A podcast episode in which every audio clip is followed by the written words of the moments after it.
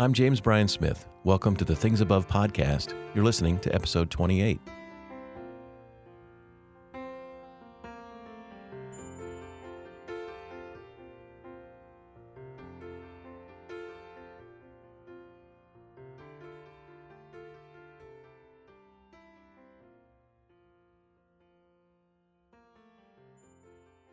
If you missed the pilot episode or this is your first time listening, this is a podcast for what I call mind discipleship.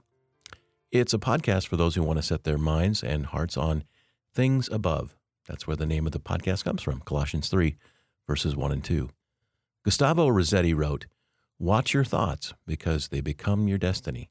That's why we need a steady intake of thoughts from above, because if we fill our minds with thoughts from above, our destiny will be a life of faith, hope, and love. Today's thought from above is this Blessed are those who delight in God's way. Our thought from above comes from Psalm 1, and I'm going to read it from the King James Version. I think it's a little more poetic, but also it's the version in which I first memorized the psalm a long time ago. Psalm 1 in the King James Version. Blessed is the man that walketh not in the counsel of the ungodly, nor standeth in the way of sinners, nor sitteth in the seat of the scornful. But his delight is in the law of the Lord, and on his law doth he meditate day and night. And he shall be like a tree planted by the rivers of water, that bringeth forth fruit in his season, his leaf also shall not wither, and whatsoever he doeth shall prosper. The ungodly are not so, but are like the chaff which the wind driveth away. Therefore the ungodly shall not stand in the judgment, nor sinners in the congregation of the righteous. For the Lord knoweth the way of the righteous, but the way of the ungodly shall perish. The psalm begins, Blessed is. Specifically, blessed is the man, it reads, but it means blessed is the person. And we have to ask the question well, what does blessed mean? Well, biblically, it can mean three different things. First, it mean, can mean that you're under God's blessing, meaning God is, has blessed this condition. Second, blessed means happy or fulfilled. And third, it means you're intrinsically right. And I think all three meanings are perfect in this situation. Now, under God's blessing means that God affirms this condition. And being fulfilled means the person has a strong, positive emotional feeling. And the third one, intrinsically right, means that the person's inner world is aligned. We are as we were designed to be all three of those make sense to me because I've been living into this psalm for a long time and I can just sort of see all three of those when I think, blessed is the person. But that's going to lead to the question what is the condition that leads to this threefold blessing? Well, first of all, the psalmist begins in the negative. And there are three things that the blessed person does not do. And they involve standing, walking, and sitting. So, with those three postures in mind, let's hear that beginning again. Blessed is the man that walketh not in the counsel of the ungodly, nor standeth in the way of sinners, nor sitteth in the seat of the scornful. Now, the first posture is walking. Blessed is the person who does not walk in the counsel of the ungodly. Second, this person does not stand in the way of sinners. And third, does not sit in the seat of scoffers. These three postures or sequences walk, stand, sit envisions a kind of progression. So to walk denotes a, a casual association. You know, when we are walking with someone, we're, well, we're in their presence, but you know, we're sort of moving along. To stand, in contrast, is to be in direct contact with someone. So now I'm standing with you, perhaps even face to face. We're there together. We're both standing. We might turn or walk away, but then we get to the third one. When we sit, the final posture, we're in complete fellowship with the person we're sitting with. So, in biblical terms, to sit is to be in complete identification with a person. So, this makes verse 1 make a lot more sense when you think of it this way. So, who is the them that we walk or stand or sit with, or in this case, should not walk, stand, or sit with? Well, they've given three different names for it the ungodly, the sinners, and the scorners or the scoffers. Those are three different words, but they're describing the same category of people. Now, I want to pause for a second because, you know, I've emphasized the unconditional love of God for all people. I've stressed, stressed that God's love is greater than our sin. This psalm is not talking about how God feels about the sinner, but rather the impact of the ungodly on the lives of those who stand in solidarity with them. So we're not here talking about loving the sinner. We're talking about buying into the thinking of those who stand in opposition to God, which is really the word counsel, right? Blessed is the person who does not heed the counsel or the advice of the person who is in opposition from God. That's what the psalmist is saying right away. The blessed person is one who is not in this condition of counsel and solidarity with a person who's opposed to God. Now, why is that?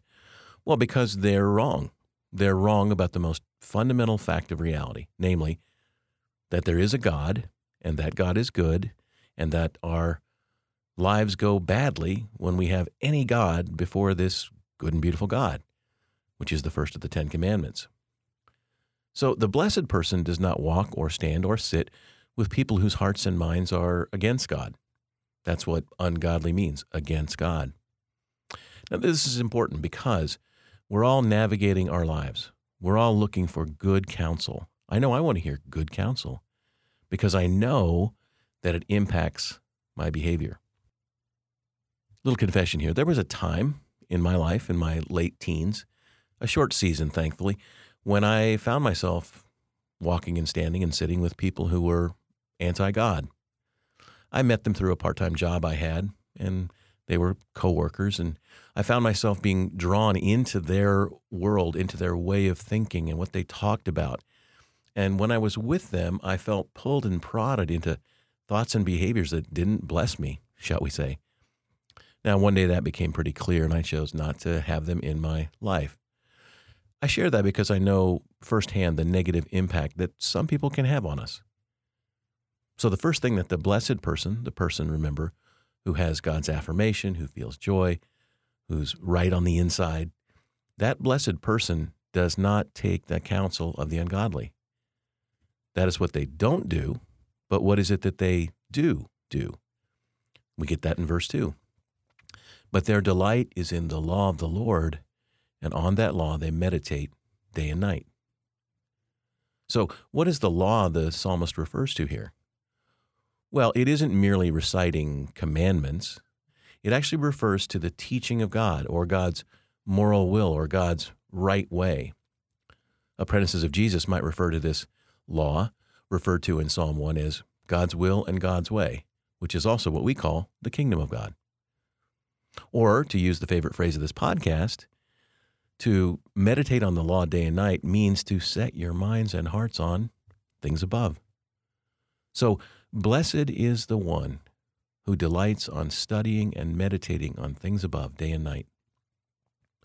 The result of setting your mind and heart on things above will naturally lead to the blessedness in verse 1.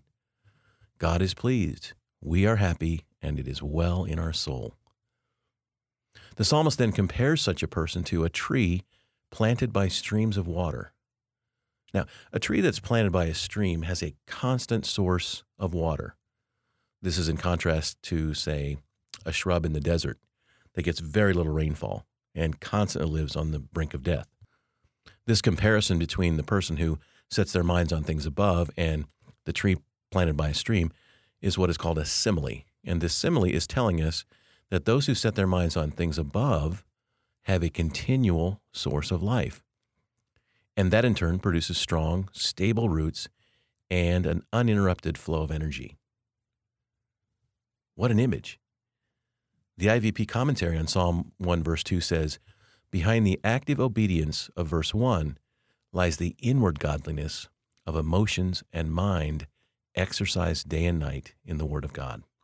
As we think, said James Allen, so we live. Our actions find their source in our thoughts. So, the person who sets his or her mind on things above will not walk in the way of the ungodly, or stand in the way of sinners, or sit in the seat of scoffers. Why? Well, they're just incompatible. In contrast, we'll seek to be with others who are on the same journey. I want to walk and stand and sit with people who are setting their minds and hearts on things above.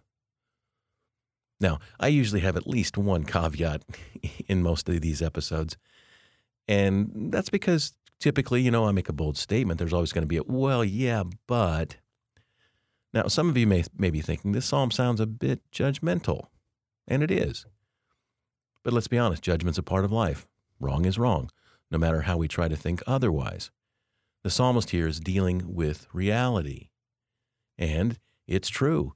If we are in fellowship or in solidarity with people who are against God, that will impact us negatively. Now, some of you also may be thinking, well, still, shouldn't we be evangelizing the ungodly, the sinful scoffers, and not avoiding them? I mean, gee, Jim, those people you mentioned, why didn't you save them? Well, look, this calls for wisdom. Remember, there are people who are not neutral about God, they're against God, or they're intent on that, they're, they're set against it. But again, this psalm is dealing with reality.